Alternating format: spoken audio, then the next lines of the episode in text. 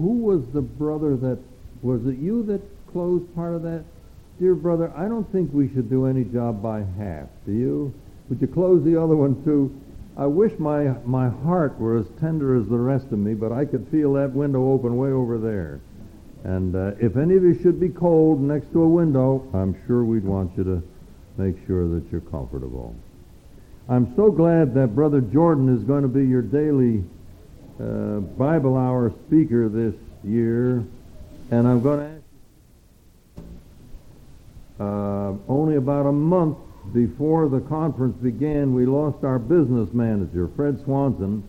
His wife had been really seriously ill for so long, and then his mother in and out of the hospital, and it was a little too much for him, and he felt he should resign, and he did, but we've lost a business manager, so Brother Jordan had to take over most of that, and that's a big job. Then we had to get ready for this convention, and what do you think? Just the week before this convention, you guessed it, the IRS came to visit us. And I tell you, they go into everything day after day. They don't stop. It can be very frustrating sometimes. I'm sure they're doing a job they need to do. But I know this, Brother Jordan was very tired when he came here. I was a little bit tired myself. But pray for him. He's going to be speaking every day. Pray the Lord will give him the strength and especially the power of the Holy Spirit. Brother Jordan has been a great help to us and to me personally, but that doesn't mean that everything's fine. I tell you, you know the word Jordan and baptism are synonymous. They go right together. And then when I read in the Bible the other day that all the people came to Jordan to get baptized, that really worried me. but uh, that's just a little aside. We do thank God for Brother Jordan. Now, uh, the book on Romans is out. I wonder how many of you have them already. Raise your hands, will you? Oh boy. Uh, maybe I shouldn't mention them, but there are some don't have them.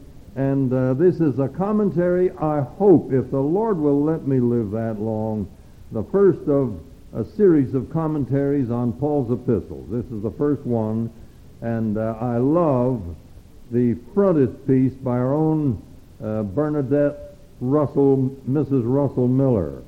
It's uh, Paul dictating to Tertius, a beautiful thing.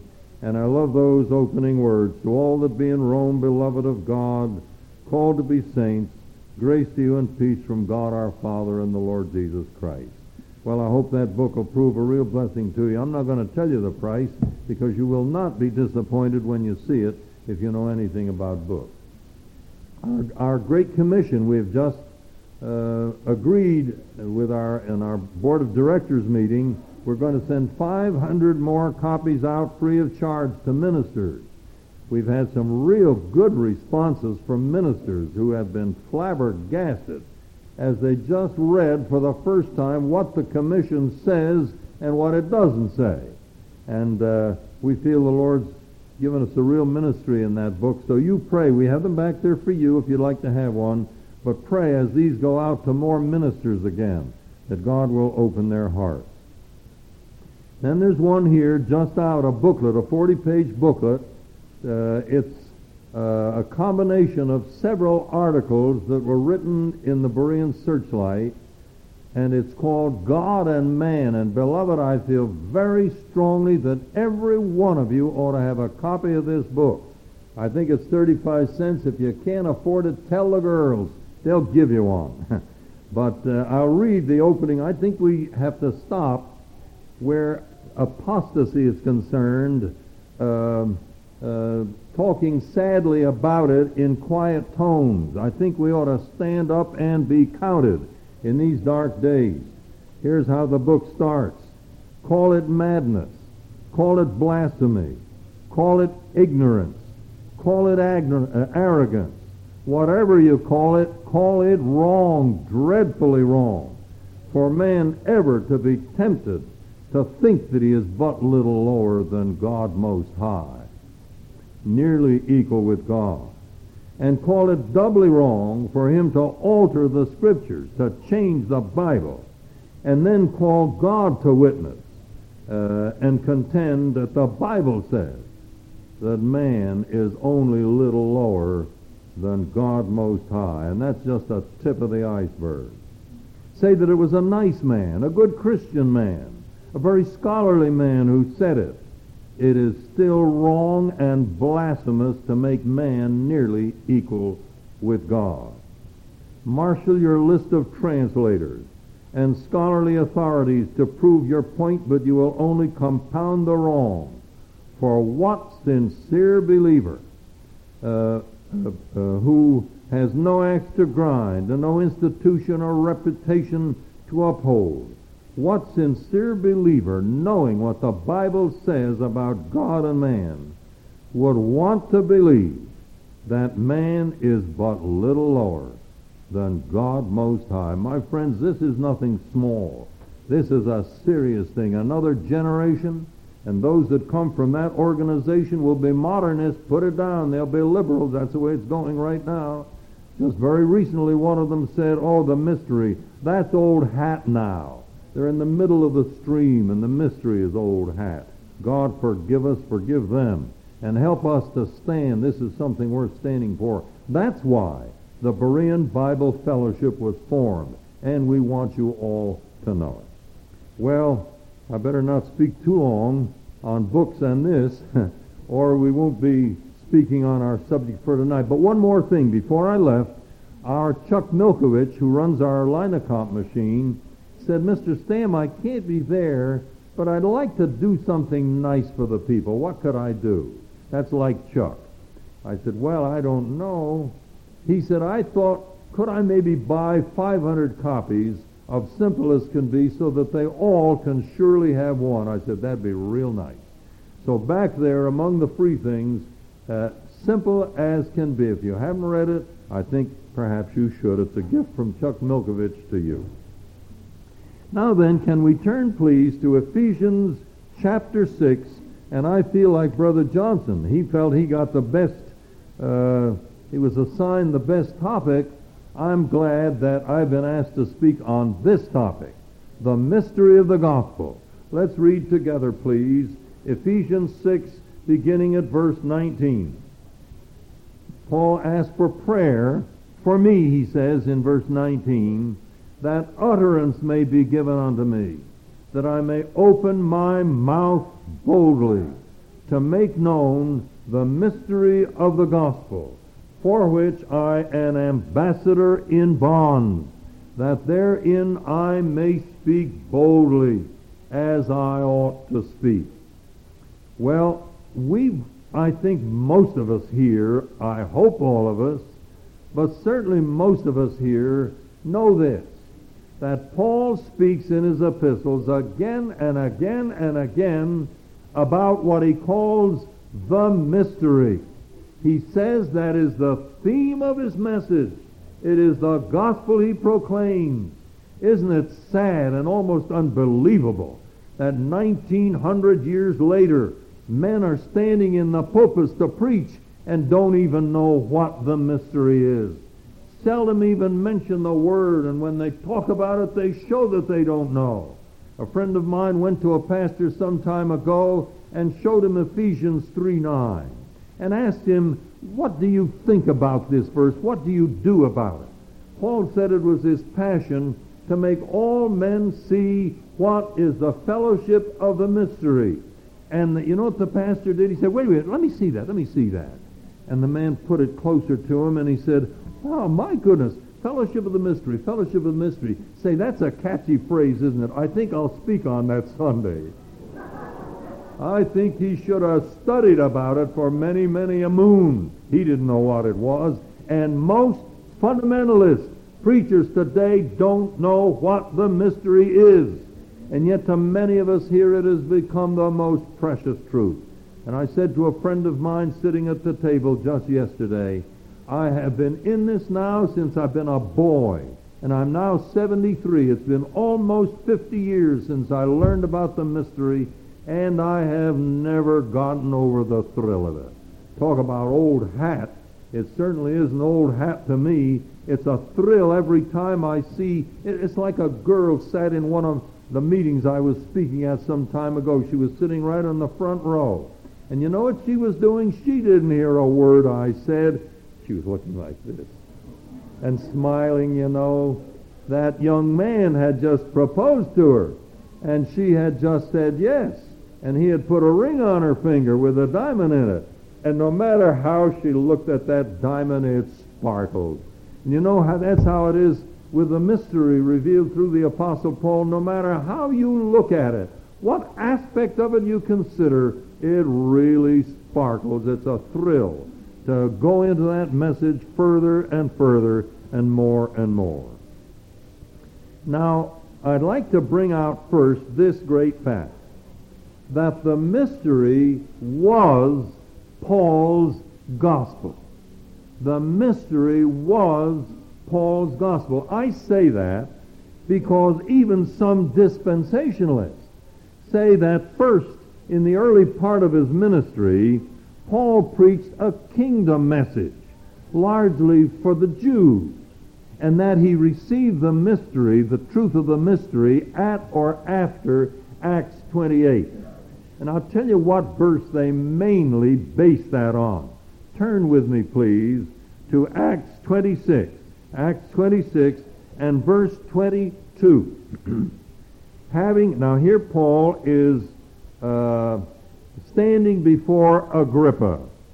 And here's what he says. Having therefore obtained help of God, I continue unto this day, witnessing to both small and great, saying none other things than those which the, which the prophets and Moses did say should come. I remember years ago when the leading well, we call them Acts 28 people in those days. When the leading proponent of this uh, movement was standing on the platform of North Shore Church in Chicago. He was just beginning to go into this kind of thing then. And uh, he entered right into that court scene with Agrippa and Paul and all the others. And he appointed himself the cross-examining lawyer. And he had Paul there on the stand and he was cross-examining Paul. He says, Paul, until now, until this day, what have you been preaching? And Paul says, nothing but what the prophets and Moses did say should come. He says, is that all? Didn't, weren't you acquainted then? I'm sorry, weren't you acquainted at all then with the truth called the mystery? No. I preached nothing but what the prophets and Moses did say should come. And from all angles, back and forth and up and down, he cross-examined Paul, and it was finally agreed. Paul had preached nothing but what the prophets and Moses did say should come. Well, that was all fine for some people that were there that maybe weren't uh, too careful about being Bereans. But when he got off that platform after that service, there were at least a half a dozen of us pastors around him. Said, why didn't you quote the next verse? You know very well that Paul preached many things before that day that the, neither the prophets nor Moses had said should come. He taught the truth of the one body, Jews and Gentiles, one body in Christ. He taught the blessing of the Gentiles through Israel's fall. He taught the truth of the believer's baptism into Christ.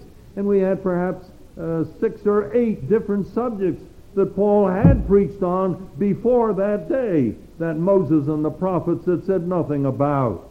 Why, we said, didn't. Now I'm going to read to you the next verse.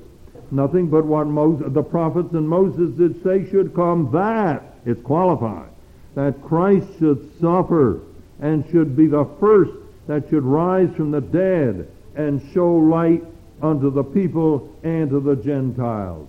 What Paul was saying there was simply, when I say that Christ died and rose again and wanted to show light to the Jew and to the Gentiles, I'm not saying anything else than their own scriptures say. Because you remember there were some Jews there uh, trying to get him into real problems. I wrote to Brother Welch. Many of you have read some of Mr. Welch's writings. He was a very godly man from England, but he was caught up in this. And again and again he would quote the 22nd verse, but not the 23rd. One time I got his booklet dispensational frontiers. He made Acts 28 the frontier, not the raising up of Paul, but the middle of Paul's ministry. And I wrote him, Brother, why do you quote verse 22 but not verse 23? That qualifies verse 22. I got back an almost one sentence letter. Thank you for your letter, but he said, it is always easy to ask leading questions. Uh, God bless you or whatever, and he signed off. But that didn't answer. I said, brother, I wrote him again. And I said, that's not merely a leading question. It's a very important question whether Paul, until that time, had preached only a prophesied message and had not preached the mystery. To that letter, I'm sorry to say I received no answer. It was then that I wrote that answer to uh, the dispensational frontiers. Now, beloved, the mystery was Paul's gospel from start to finish. When he first saw Christ, he saw him exalted far above all principality and power and might and dominion and every name that is named, not only in this age, but also in that which is to come. In Romans 16:25 he says, "Now unto him that is of power to establish you according to my gospel and the preaching of Jesus Christ according to the revelation of the mystery." And don't make that little and between there to mean addition. It doesn't. It's elaboration. My gospel is the preaching of Jesus Christ according to the revelation of the mystery. You surely know that great verse used again and again from Acts 20, verse 24, where Paul, uh, with great forebodings of terrible persecution to come, says, But none of these things move me, neither count I my life dear unto myself, that I might finish my course, that's the end, finish my course with joy, and the ministry which I have received of the Lord Jesus to testify the gospel of the grace of God. He had only one gospel. It was the gospel of the grace of God revealed to him as a mystery by the glorified Lord. Look, please, back at just a couple of verses here, a couple of pages here, to Ephesians chapter 3. And if anyone uh, has the idea that the gospel of the grace of God is something different from the mystery revealed through Paul or to Paul, then this should certainly change that view. For this cause, this is Ephesians 3, the first three verses. For this cause, I, Paul, the prisoner of Jesus Christ for you Gentiles, if ye have heard of the dispensation, the giving out of the grace of God, which is given me to youward, how that by revelation he made known unto me the mystery now, there are three passages at least that say in so many words that make it clear that the mystery was his gospel. I want to ask you, what gospel are you preaching, Christian friend, even in your witnessing to others? And beloved pastor friend, what gospel are you preaching? Are you preaching the gospel that uh, our Lord told the twelve to preach? No, you're not. Nobody fulfills the Great Commission today for the simple reason the Lord has made it impossible? Or are you preaching the gospel of the grace of God by that other apostle, the Apostle Paul? If you're doing that intelligently, you are preaching that great body of truth revealed to Paul. The gospel of the grace of God, beloved, is not merely Christ died for you. Some people seem to think so. And day after day, uh, week after week, year after year, the people come to church, and this man may preach from the Old Testament of the Gospels or Paul's epistles or somewhere, but it will be illustrations and persuasions. Christ died for you. Do you know it is a sad thing if that message that Christ died for you should become boring and tiresome? But you know it can? when the preacher thinks that that's all there is to the gospel of the grace of God. Oh, no, no. That is the basis of it. But there is infinitely more to the gospel of the grace of God. And that brings me to the next fact about the mystery. The, there are many phases to the truth of the mystery. If I may say it in this way, there are many associated mysteries belonging to that great body of truth. And Paul sometimes will designate them by the words, this mystery. First, let's turn, please, to 1 Corinthians chapter 4. 1 Corinthians chapter 4 and the first two verses. Let a man so account of us. I love that phrase. I want that to be true of me. I hope you're, if you're a pastor, you'll want it to be true of you. I hope this is how you want to be known. Some people, they tell it like it's a secret, you know, a clandestine thing. I know a minister years ago. He, w- he would go to other ministers and tell it to them in sort of a, a secret between you and me, but don't, don't let's talk too much about it. It is hated on every hand, you see. No, no. Paul says, let a man so account of us as the ministers or the servants of Christ and stewards. Now that means this is the, the, the senior servant that had great responsibilities committed to his trust. That's what a steward is. Now he says, we're stewards. We want to be known as stewards of the mysteries of God. Moreover, it is required in stewards that a man be found faithful. Now notice especially, we are stewards of the mysteries now, plural, the mysteries of God. I have in my library a book entitled The Mysteries of God, founded on this verse. Ah, but he understood Paul, the writer understood Paul uh, uh, erringly, mistakenly. He began with the mysteries of the kingdom of heaven and got mysteries in various parts of the Bible. Paul didn't mean that. Oh, no. These mysteries are parts of the great mystery revealed to him. And he makes it clear again, I say unto you, by the word of the Lord. And what I gave to you was revealed to me, and so on. But may God help us to be stewards, faithful stewards of the mysteries of God. Now we're going to go into some of these mysteries and then finally the secret of it all. First turn, please, to Romans chapter 11. Romans chapter 11 and verse 25. I would not, brethren, that ye should be ignorant of this mystery, this secret, lest ye should be wise in your own conceit. That blindness, in part, has happened to Israel until the fullness of the Gentiles become in, or the full complement of the Gentiles become in. And so all Israel shall be saved. And he goes back from the mystery back to prophecy again. God hasn't forgotten his word. God is not going to break his promise. All Israel shall be saved. This is my covenant. This is what I've written. All Israel will be saved. But first, I don't want you to be ignorant of this mystery. That for this time, for a season, blindness has overtaken Israel until the full complement of the Gentiles be come in. Now this chapter is full of that. Here we have what the prophets and Moses never talked about. The salvation of the Gentiles through the fall of Israel. All uh, prophecy had spoken of the blessing of the Gentiles through the rise of Israel. You know Isaiah 60, the first three verses. Rise and shine, for thy light is come, and the glory of the Lord is risen upon thee.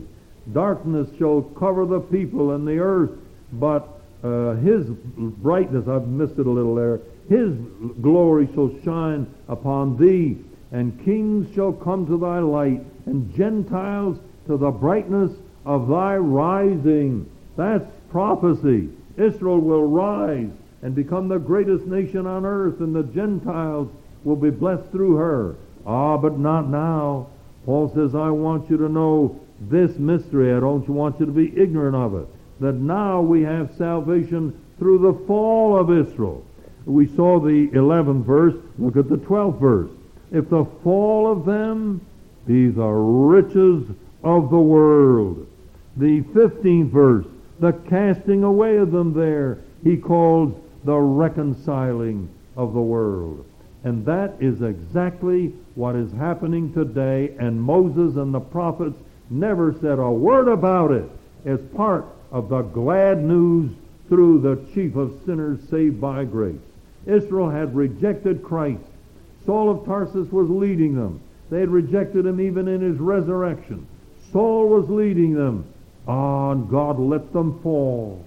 But through their fall, he says to, to Paul, go and tell them, go and tell them that I've concluded them all in unbelief. As I cast the Gentiles away, so now I've cast the Jew away, that I might have mercy upon all. Romans 8, 32. Well, turn to Colossians, please. I think this naturally leads us to what we read here in Colossians 1.27. Again, this mystery. uh, I'll read verse 26 also. He speaks here about the mystery which has been hid from ages and from generations, but now is made manifest to his saints, to whom God would make known what is the riches of the glory of this mystery which is Christ in you, in you Gentiles, the hope of glory. Now, beloved, according to prophecy, it was going to be very different. Read Acts 15 and all verses 8 to 10 in there, uh, where he says again and again and again, Rejoice, ye Gentiles, with his people Israel. That's the theme of it all. And in the millennium, that prophecy is going to be fulfilled. Israel be, will be saved. The blessing will flow to the Gentiles. And in that great kingdom reign of Christ, the Gentiles will rejoice with God's people Israel. Is that what's happening today? Are the Gentiles rejoicing with his people Israel? Where did you go to get saved? To a synagogue? Where did you go to find Christ? To a synagogue? Oh, you'd never find him there. No. You went to a congregation that was practically all made up of Gentiles. In this book on Romans, I wrote about a pastor I sat next to at one time, and he said, you know what? We have a, a, a, a family of Jews, a, a Jewish man and woman and his children, whatever, in this church. Just one little family of Jews, and it's something to talk about, you see. Oh, no. Now we rejoice in this mystery among the Gentiles. God had kept this secret. He kept it hidden through ages. But he says, now he's made it known. And he wants you, saints, to know what is the riches of the glory of this mystery among the Gentiles. If the millennium had come, if Israel accepted, had accepted Christ, and the Gentiles had then been blessed, and they had rejoiced with his people Israel, that would be the fulfillment of prophecy among the Gentiles, wouldn't it? This is this mystery among the Gentiles that you're enjoying right now. And I think we ought to be so grateful, beloved, that Sunday after Sunday we can go to houses of worship and meet with other Christians and sing and pray to whose God? The God of Israel. Now he's our God. Uh, to, to whose Messiah? Well, he was Israel's Messiah, but they didn't accept him. Now he's the head of the body, the head of the church. He's our head. You see, that's this mystery among the Gentiles. Turn, please, to Ephesians again, and let's go now to Ephesians uh, chapter 3 and uh, verses 6 and 9. We just read the first three verses about this mystery Verse 5, which in other ages was not made known unto the sons of men, as it is now revealed unto his holy apostles and prophets by the Spirit. It's not the Old Testament prophets. These are prophets that now had it revealed to them. They were the prophets, for example, at Corinth, where they had many of them. It is now revealed to them by his Spirit that the Gentiles should be fellow heirs. It's that Greek word a, a prefix sun there, S-U or S-U-N. Fellow heirs, that is, uh, joint heirs, and of a joint body, and joint partakers of his promise in Christ by the gospel. Now I want to ask you this. He says this is a mystery.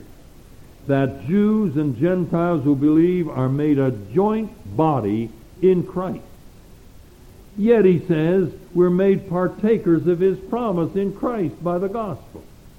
What promise is he speaking about? Some have said, well, that's that first promise in Genesis 3. No, it isn't. Some have said, well, it's the Abrahamic promise. No, it isn't. Some have chosen other promises from the Old Testament. No, it's not any of them. It's his promise in Christ. Let's look at that a little if you have a moment. Uh, well, I've got you here a prisoner unless you want to walk out. So if you'll bear with me a moment. Let's look, please, at Titus. Titus chapter 1, verse 2. In hope of eternal life, which God that cannot lie promised. When? Before the world began, or make it ages, that's all right, before the ages began. Who did he promise it to? Not the angels, had nothing to do with them, or with a lesson of them, that's all. He didn't promise it to men, there were no men yet. Who did he promise it to? Himself. Didn't you ever make a promise to yourself? I have. God said, I'm going to do this. He promised. He, nobody else, nobody greater could have made the promise. God. He could not have made the promise to anyone greater. He made it to himself. He could not have made a greater promise. He said, I'm going to do this. I'm going to save those poor wretches. I'm going to save those miserable sinners just by grace. And he made that promise in Christ. It was Christ who was going to come and die and shed his life's blood on Calvary to make this all possible, you see. You have it again in uh, 1 Corinthians and the second chapter. You know that passage around the eighth verse there. 1 Corinthians 2 and uh, the seventh verse. but we speak the wisdom of God in a mystery, even the hidden wisdom which God ordained before the world unto our glory. That's why he says in 2 Timothy 1 9 that he saved us and called us with an holy calling, uh, calling, not according to our works, but according to his own purpose and his own grace, which was given to us in Christ Jesus when? before the world began. You see, that's the promise he's speaking about. Well, thank God for that promise and that we are made partakers of that promise. That promise that he made to himself when he said that even though Israel rejected him, in fact, because Israel did reject Christ, he would give salvation to the Gentiles through Israel's fall on the basis of what Christ did at Calvary. The blood that was poured out there, it was not for his own sins he died. God said, I'll reckon it to the account of those poor sinners. Thank God for that. That's that high and holy calling that was promised to us in Christ Jesus before the world began. And God says he wants us to know it. He wants us to understand it and to rejoice in it. Turn, please, to Ephesians 1. Now, we saw here in chapter 3 that it was his purpose to make of Jews and Gentiles who would believe one joint body and joint partakers of that great uh, eternal purpose, that promise that he made in Christ before the world of the ages began. But now I read something strange here in Ephesians 1. He calls this a mystery or the mystery. Ephesians 1 verse 9.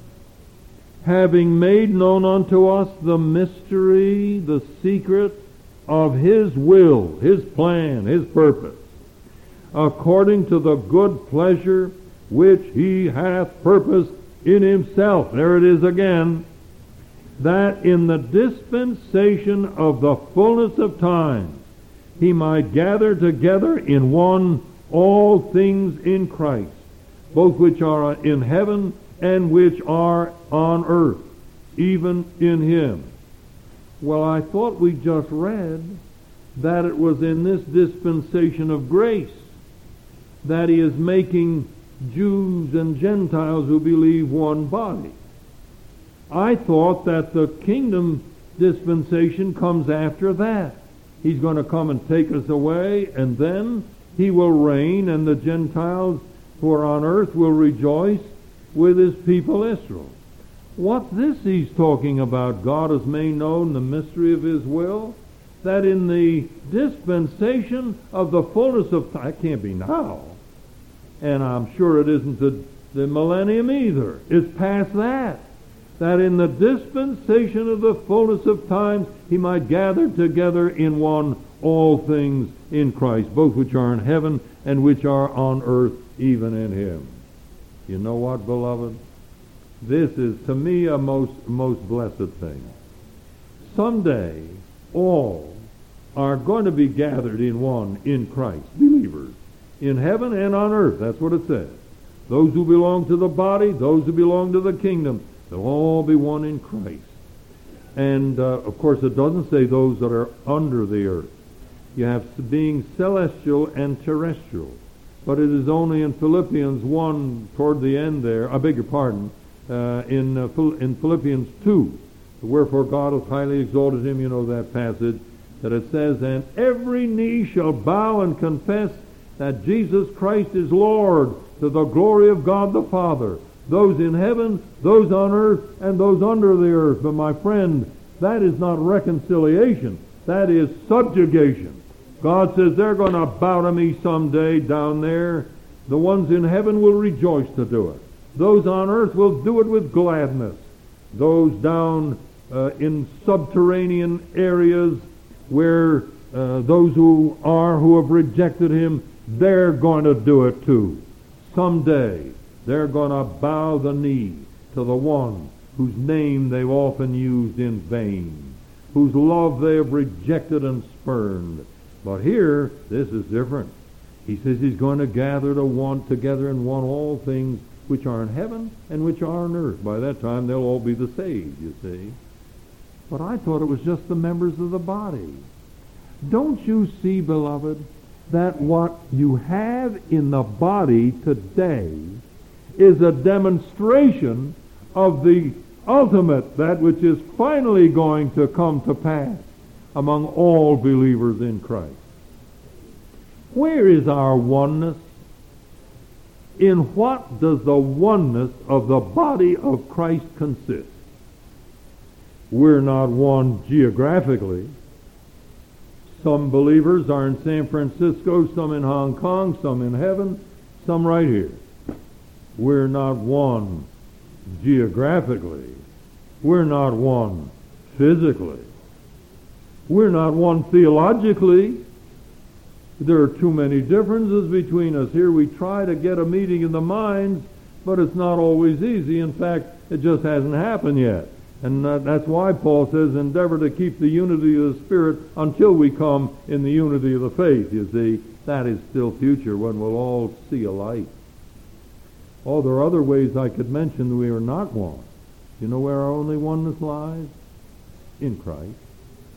God ordained before the ages began, before this world was ever brought into being, that he was going to gather all these people, poor sinners in themselves, in one, in Christ. The only oneness, did you ever think this through? The only oneness there can be is in Christ. We're the only ones that, with all our limitations, and though we have done even this so poorly, have taken, let our hair down, so to speak.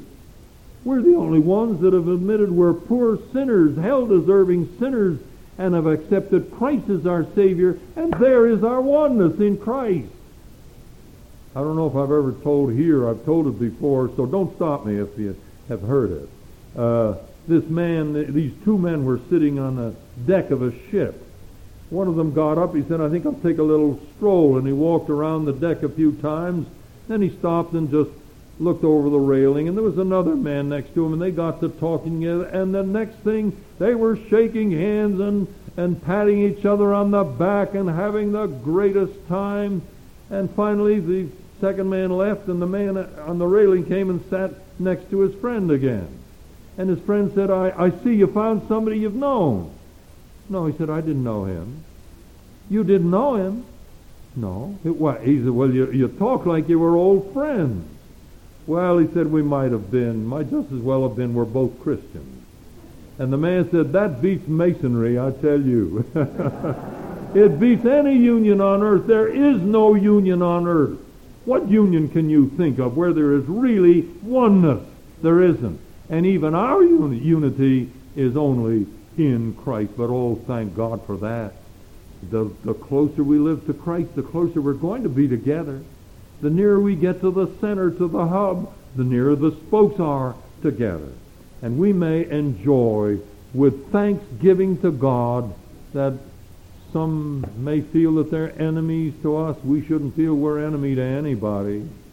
Some may not like us. Some may hate us. Some may find fault with us.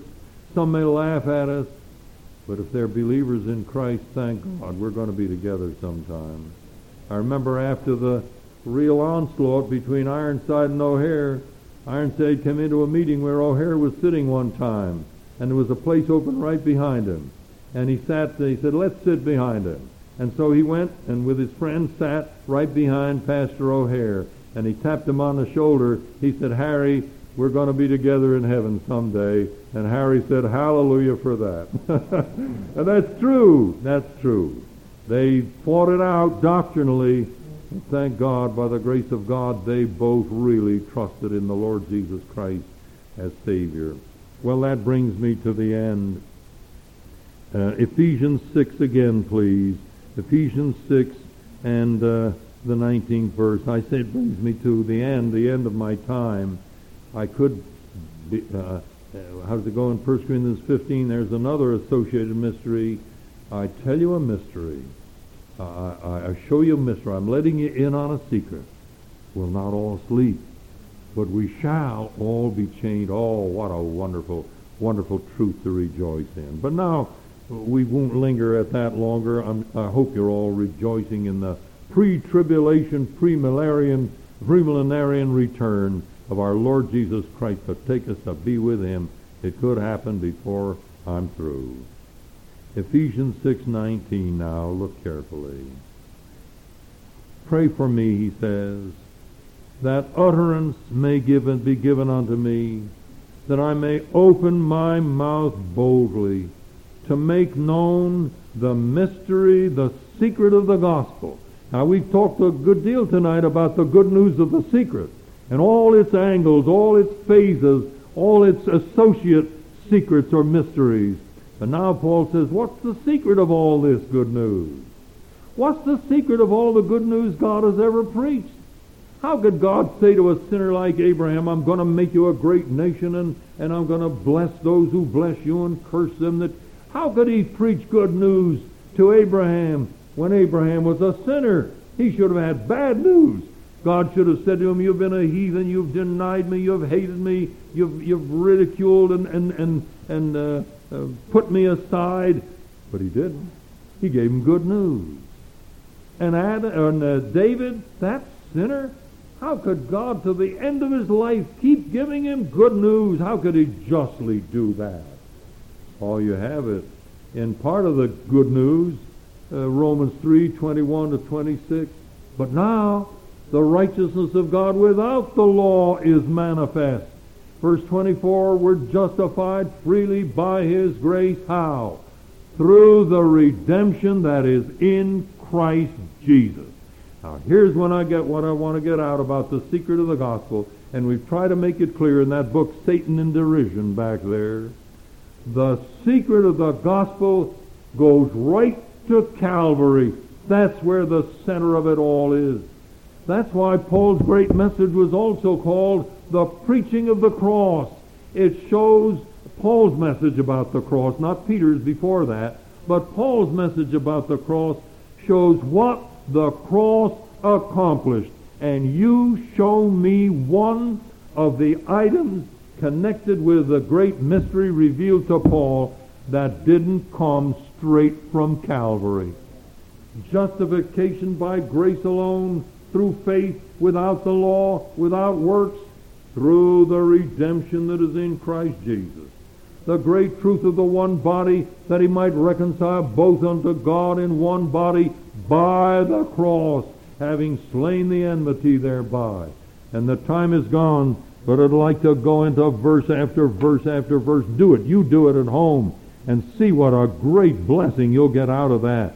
And see how these glorious truths about our heavenly our heavenly position, he had to come down to earth and bear shame and, and, and spitting and bleeding so that we could be in heaven and sit at God's right hand. He had to take every curse upon him that we might be blessed with all spiritual blessings in heavenly places in Christ. There, my friend, you have the secret of the gospel. And Paul says, Oh, pray for me. I'm going to pray for you, my friend. I don't want to preach in vain. I don't want you to receive the grace of God in vain. I'm going to pray for you, and I hope you'll pray for me that we might indeed open our mouths boldly and make known that wonderful message, the mystery, with all its various glorious aspects, and uh, show it as the secret of all the good news that God could ever bring. May God bless this brief message to your hearts, and may we, every one of us who know Christ, be determined that tonight will begin a new life for us that we're going to begin more than ever to, to search the length and breadth and height and depth and to see the glory of this great truth and tell others about it. And if you're not saved, oh, Calvary has done so much for you. We don't stand here and say, yes, it's on account of you he died. It was. Was on account of me, on account of you and you and you. But that's not the message now. He says, this is the gospel by which you are saved, that Christ died and what's that next word? Say it louder. For our sins. What a blessed, blessed truth. And that's just the basis, I say. Paul tells us all that cross accomplished. And we may sit back and rejoice in it and then get up and tell others about it. Thank you, Brother Wayne.